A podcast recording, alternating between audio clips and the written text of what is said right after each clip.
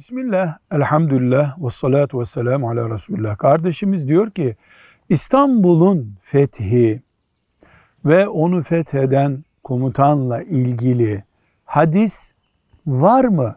Ne kadar doğru var diye sormuş. Diyoruz ki, bunun üç boyutu var.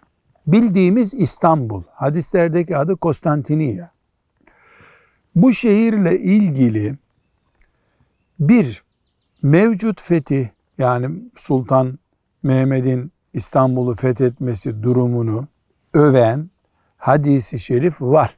Ahmet bin Hanbel'in müsnedinde, hakimin müstedrekinde bu hadis var. Ve bu hadis uydurma bir hadis değil. Dolayısıyla İstanbul'un bu fethi Müslümanca yorumlanması gereken bir fetih. İkinci boyut İstanbul'un fethinin bir ikizi var. Roma'nın fethi.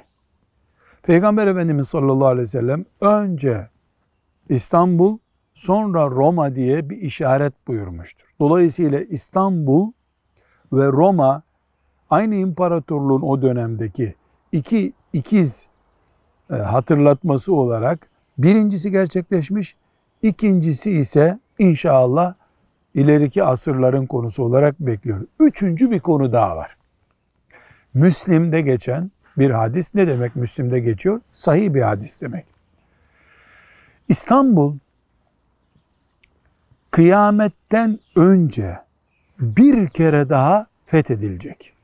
Ve bu fethi Medine'den gelen genç müminlerin tekbirlerle, tehlillerle yaptığı bir fethi olacak. Silah kullanılmadan fethedilecek. Bu da İstanbul'un fethiyle ilgili üçüncü nokta. Bu üçü de hadislerle sabittir. Bu sebeple biz acaba tarihi gerçek mi, coğrafya buna uygun mu gibi fitnelere alet olamayız. Resulullah sallallahu aleyhi ve sellem olacak dedi, oldu ve olacak inşallah. Velhamdülillahi Rabbil alemin.